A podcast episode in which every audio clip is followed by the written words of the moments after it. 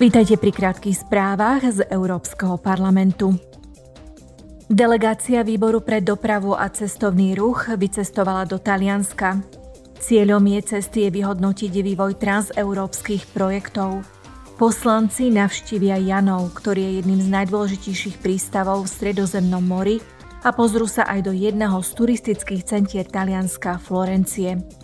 Na programe majú aj návštevu spoločnosti Hitachi Rail, ktorá je globálnym výrobcom inovatívnych vysokorýchlostných vlakov.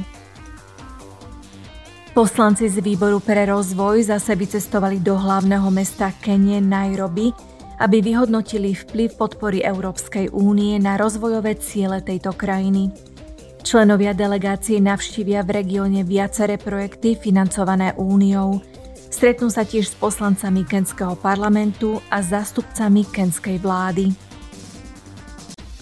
Tento piatok oslavujeme Svetový deň zdravia. Svetová zdravotnícká organizácia si pripomína jeho už 75. výročie. Tohto ročná téma znie Zdravie pre všetkých. Svetový deň zdravia je príležitosťou preskúmať, aké úspechy sme dosiahli v oblasti verejného zdravia ktoré za posledných 75 rokov zlepšili kvalitu nášho života.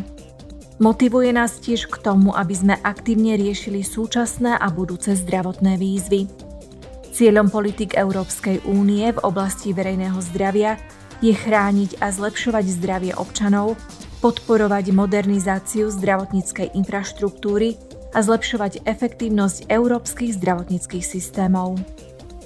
Počúvali ste krátke správy z Európskeho parlamentu.